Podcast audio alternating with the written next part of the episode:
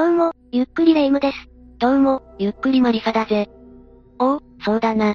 じゃあ頑張ってくれよな。あらマリサ、電話してたようだけど、相手は誰だったの？高校時代の後輩だったぜ。悩みがあるっていうから相談に乗っていたんだ。マリサは後輩に優しいタイプなのね。今時、先輩と後輩で上下関係をやってしまうのは、良くないからな。そういうのは昭和か平成の初期に終わってるぜ。確かに、最近は露骨な上下関係はハラスメントになってしまっているわね。時代の流れではあるけど、私もそれが正しいと思ってるわ。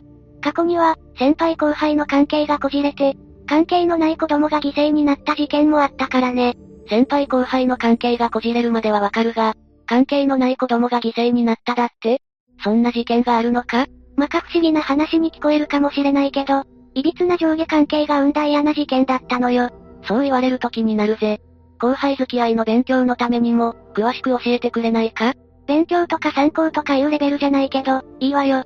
というわけで今回は栃木兄弟誘拐殺人事件について紹介するわ。それじゃ、ゆっくりしていってね。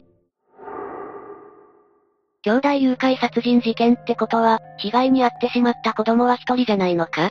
犠牲になったのは年子の兄弟で4歳の小林和人ちゃんと、3歳の隼人ちゃんよ。おいおい、まだ幼稚園児くらいの子供じゃないか。そうね。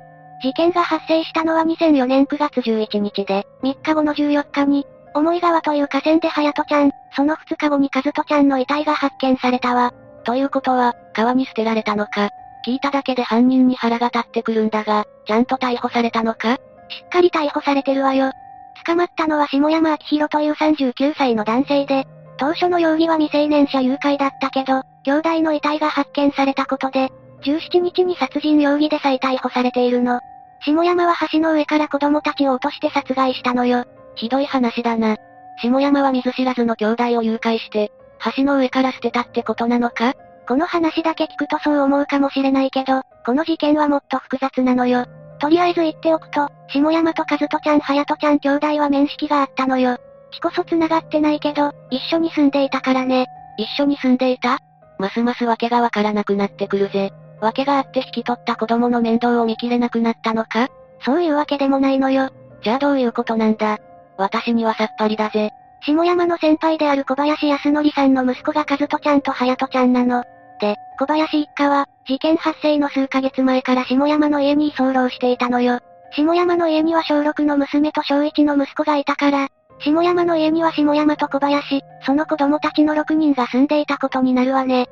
先輩の小林が子供を連れて下山の家に転がり込んだってことなのか？信じがたい話だが、この二人はどういう関係だったんだ？まずは、下山と小林のことを話していくわね。下山は栃木県小山市の資産家の家に生まれた子供だったわ。お金持ちの家に生まれるとか、羨ましい限りだぜ。下山の家は土地を持っていたようで、戦後の経済成長に応じて、豊かになった家だったのよ。家族仲が悪いということもなかったわ。下山はそんな豊かな家の息子として生まれたんだな。家庭が複雑とかでもなさそうだし、事件の匂いが全くしないぜ。そうなんだけど、当時はヤンキー全盛期の時代で、下山も飛行に走るようになったのよ。恵まれすぎても良くないってことなのか。ここで登場するのが、先輩にあたる小林だったのよ。下山と小林は、暴走族の先輩後輩関係にあったの。だから、下山は小林に頭が上がらなかったわ。暴走族ってもっと自由な感じがするんだが、違うのか？腕力と喧嘩の強さとかで上下関係が決まって、年齢は関係ないというイメージがあるぜ。暴走族だって集団である以上は社会の縮図よ。彼らの上下関係は、当時の部活動よりも厳しいものだったの。星の数ほど暴走族がいた時代だから、一概には言えないけど、暴走行為の際は、一番年下の下っ端が、ケツ持ちをやったりするのも珍しくなかったのよ。ケツ持ち？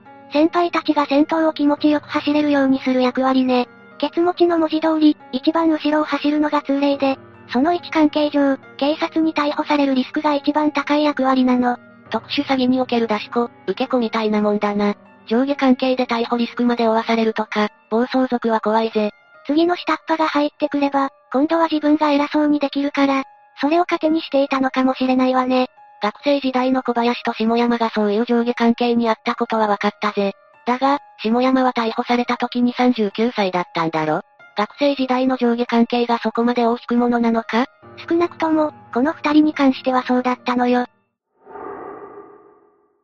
下山は高校を卒業してから、実家の会社の運転手として働き始めたわ。結婚もして、女児が生まれたけど、2年も持たずに離婚して、再婚もしているのよ。女性との縁にもこと書かなかったようだな。再婚相手の女性との間にも子供が生まれて、そこからは夫婦円満だったわ。なんだかんだでうまくやっているようだが、何がどうなったらさっき話した事件のようなことになるんだ？最初のきっかけになったのは、下山の母親が亡くなったことね。母親が亡くなったショックでどうにかなってしまったのか？そういうわけじゃなく、下山家の資産の経理を母親がやっていたのよ。母親の死後、父親と下山が管理することになるわけだけど、二人ともに、そんな能力はなく、莫大な資産はあっという間に消えてしまったわ。下山家を支えていたのは母親だったわけだな。資産家の息子だったのに、下山は一からスタートして働かないといけなくなったわけだ。養う家族もいるし、大変だぜ。下山はそこから、ダンプを使った廃棄物処理の仕事を始めるのよ。下山家は、派手な装飾のダンプと夫婦円満なことで有名だったの。下山は子供に優しく、地域の親睦会の副会長も務めていた人気者だったわ。次期会長候補とまで言われていたのよ。お、なんだかんだでうまくやっているじゃないか。事件を起こしたと聞くと、想像しにくくなるが、人当たりは良かったのか？知っている人の話によると、小煩悩で愛想もいいけど小心者、というのが下山の性格だったそうね。でも、下山にはこの頃から裏の顔があったの。裏の顔だって。不法投棄よ。10年ほどにわたって、下山は不法投棄を繰り返していたの。産業廃棄物の投棄場所の手配師と組んでいたようね。この裏稼業のおかげで、お金ができたのか、夜に遊び回る姿も目撃されているわ。おいおい、そのお金で家族を食わせてたとかじゃなかったのか。不法投棄だなんて、いつかはバレるだろ。マリサの言う通りで、下山はこの不法投棄がバレて逮捕、起訴されてしまったわ。そのあたりから、下山は毎日家で、ゴロゴロするようになり、奥さんは昼夜を問わず働くという状況になったの。そんな状況が長続きするわけないぜ。この頃には喧嘩も絶えなくなっていて、円満で有名だった下山夫婦も、離婚してしまったわ。下山は娘と息子を引き取ったのよ。そして、事件発生時の 3DK のアパート生活に繋がっていくわ。なるほど、下山についてはよくわかったぜ。じゃあ、小林はどうなんだ？小林は高校卒業後、大阪や東京で塗装工として働いていたわ。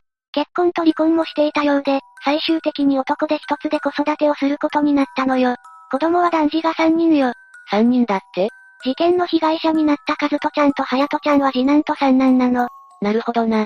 しかし男で一つってのは大変だろうな。小林に仕事と子育てを両立できるのか？長男は実家に預けたんだけど、それでも無理だったようね。小林は仕事で家を開けないといけなかったし、幼い兄弟の面倒を見ることは不可能だったわ。今なら在宅ワークする手もあるけど、当時はそんな仕事もないもんな。小林は塗装工だったみたいだし、なおさら家にずっとはいられないぜ。そうなのよね。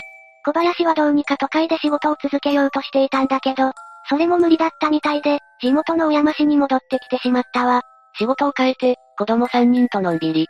とはいかないよな。ええ、小林はまたしても長男だけを実家に預け、二人の子供を連れて出て行ったわ。その時に頼ったのが、後輩だった下山の家だったのよ。学生時代の付き合いなのに、未だに連絡を取り合っていたってことか？一時期は信仰も途絶えていたんだけど、ある日ばったり再会したのよ。その場所はパチンコ屋だったわ。パチンコ屋で再会ってのが、もう、ダメな感じ満載だな。最初は下山の実家に住んでいたという話だけど、少なくとも、事件が起きる数ヶ月前、2004年の6月からは、3DK のアパートでの歪な同居生活が始まっていたわ。下山と小林と、下山の長女と息子、和人ちゃんと隼人ちゃんの6人と考えると、心もとない広さだな。しかし、一体何があったら悲惨な事件に繋がるんだ？同居が始まってほどなくして、小林の息子たちは、下山から虐待されるようになるのよ。小煩悩な下山が虐待するのか？原因は父親である小林とのトラブルだったの。下山は小林が、生活費を払ってくれないことに不満を持っていたのよ。金の問題か。それだけじゃないわね。このアパートにはエアコンのある部屋が、一つしかなかったんだけど、小林さん一家が独占していたわ。さらに、家事はすべて下山の長女がやっていたの。じゃあ、小林一家はお金も入れずに快適な部屋を独占し、挙句の果てに小6の女の子に、家事をやらせていたことになるのか。下山の不満も相当だろうな。ええでも上下関係があるから下山は小林に強くは言えなかったの。そのはけ口になったのが、和人ちゃんと隼人ちゃんだったわ。子供に罪はないのに、ひどい話だぜ。だが、息子たちが怪我をするんだから、小林も気づくんじゃないか？もちろんそうで、小林は何度か下山に制裁を加えていたのよ。それも、子供たちの前でね。下山の子供たちの心にも傷が残りそうだな。誰も幸せになっていないぜ。この歪な関係は近所にも知れ渡ることになったわ。たびたび、下山の怒鳴る声と子供たちの泣き叫ぶ声が聞こえてきたそうよ。さらに近所のコンビニの店長が和人ちゃんと隼人ちゃんの顔や腹にあざがあるのを、発見して通報、児童相談所が保護する事態にも発展しているのよ。保護されたんならよかったじゃないか。でも、小林が引き取りに来て、祖母の家に住むという条件で兄弟を、引き取っているの。もちろんだけど、その条件は保護になり、引き取られた兄弟は下山の家に戻ることになったわ。おいおい、もう別々に住んだ方がお互いのためだろ。小林にはそのお金もなかったのか？子供の面倒を見るとお金がなくなるし、仕事をすると子供の面倒を見れなくなるしで、小林も動きようがなかったんじゃないかと思ってるわ。出ていけば、どう転んでも養育困難となれば、下山の家に着くわよね。八方塞がりとはまさにこのことだな。下山の不満はどんどん膨らみ、夏頃には家事を担当していた長女も、近所に愚痴るようになっていたわ。長女も限界が近かったのかもな。さらに下山は、小林が長女にいたずらしてるんじゃないかとも思っていたようね。憎しみのあまり、想像に再現がなくなったとも言えるけど、客観的に見て、絶対にないとも言えないのが怖いところね。そこまで憎しみを持っている相手が同じ屋根の下で暮らしているのに、強くは言えないと。そんな状況が続いたらおかしくなってしまうぜ。マリサの言う通り、9月11日、ついに下山は限界を超えてしまったのよ。下山は和人ちゃんと隼人ちゃんの殺害を計画、川の端から二人を突き落としてしまったわ。ついに悲劇が起きてしまったのか。小林は何度も下山に電話したけど、下山は知らぬ存ぜぬで通していたわ。でも最初に話した通り、下山はこの2日後に未成年者誘拐の容疑で逮捕されるの。最終的には、下山は犯行を認めて遺体も見つかったわけだな。ええ重い川を捜索した結果、14日に隼人ちゃん、16日に和人ちゃんの遺体が見つかったわ。最初の事件概要の話から、下山と小林に関する見方がガラリと変わってしまったぜ。下山が悪いのは言うまでもないが、小林の生活態度も良くなかったんじゃないか？被害者の遺族にあれこれ言いたくはないんだけど、否定することはできないわね。それに、この父親二人の間にはまだ話していないヤバいことがあるのよ。お、おい、まだ何かあるのか？まず、逮捕後の下山と小林の話は食い違っていたのよ。下山は小林に不満を持っていたと話すし、小林は下山が心よく居候させてくれたと話していたの。この二人の上下関係とかを考えると、小林の言うことを信じる気にもなれないな。小林は強気で、記者会見で下山には憎しみしかないと語っているわ。さらに、下山の発言を全て嘘だと語り、自分も食費は半分ほど負担していたと話したわ。これ、一体はないの次元になっているし、どちらも完全には信用できないよな。そうね。この言い争いに関しては結論が出ないから置いておくわ。でも、どちらかというと世論は下山より小林を責めていたわね。それもわかる気はするぜ。で、それ以外に、逮捕後に判明したことってあるのか？色々とあるわよ。まず、兄弟の遺体が見つかり、容疑が殺人罪に。切り替わった頃に、下山から薬物反応が検出されたの。薬物って、覚醒剤か？ええ下山が覚醒剤を使っていたことが判明したのよ。おいおい、下山は覚醒剤を使っていたから暴力を振るっていたんじゃないか？それに、犯行も覚醒剤の影響だったりしそうだぜ。犯行時も服用していたんじゃないかと言われているわね。でも、下山は絶対に発見されないよう、兄弟を投げ落とす川を選定していたから、計画性と殺意はあったのよ。じゃあ、覚醒剤の影響による突発的な犯行というわけではなかったのか。どうして覚醒剤なんて使ったんだろうな。下山を中学時代から知っている女性の話によると、随分前、それこそ、不法投棄で逮捕起訴された後くらいから薬物を使用していたそうね。おいおい、小林一家とのストレスで始めたとかじゃなかったんだな。そもそも、不法投棄に加担していたくらいだから、そういうつても昔からあったんだと思うわ。にしても、同居していたのに、小林は下山の薬物使用に気づかなかったのか？ここでさらに衝撃なんだけど、小林も後に覚醒剤取締法違反で逮捕されているの。薬に関しては、小林と下山は同じ穴の無地なだった可能性が高いのよ。ますます小林への反感が高まりそうだな。完全にこいつが悪い、みたいなのがなくてもやもやするんだが、下山は最終的に懲役何年になったんだ？下山には一審で死刑判決が下されているわ。下山はこれを受けて控訴していたのよ。子供二人を殺して、覚醒剤もやっていたんだから、死刑になるのも無理はないな。控訴しても覆らないんじゃないか？でも、この裁判は思わぬ結末を迎えたの。控訴審が始まる前に、下山は病死してしまったのよ。死刑になる前に、病気で死んでしまったのか。風邪をこじらせたせいだったみたいね。下山の死によって裁く対象がいなくなり、裁判は終わることになったのよ。下山は犯行を反省してはいたけど、裁けなかったことをご遺族は悔しがっていたわ。しかし、ご遺族は父親の小林も責めた方がいい気がするぜ。確かに、責任の一部は小林にもあるわね。小林の裁判だけど、下山の家で、覚醒剤を使っていたことが改めて判明しているのよ。同居生活の中で、二人の間で覚醒剤のやり取りがあったことも指摘されているわ。本当に、どっちが悪いのかわからなくなってしまったぜ。間違いなく言えるのは、家に住んでいた4人の子供たちが、全員被害者だったってことね。子供にとっては過酷すぎる環境だもんな。下山の長女も小6のみで家事を頑張っていたし、小林によるいたずらを受けた疑惑は、消えてないわ。それに、小1の長男も下山の虐待を受けていたのよ。本当に、誰も幸せになっていないな。せめて、下山の子供たちの心の傷が癒えていることを祈るしかないわね。今回の話はどうだった？聞けば聞くほど、誰が悪いと断言できない感じになってきて、ひたすらにもやもやする事件だったぜ。上下関係があるっていうのも、場合によっては考え物だな。けじめとしての上下関係は必要だけど、これが歪になったり、主従関係になってしまうと良くないと思うわ。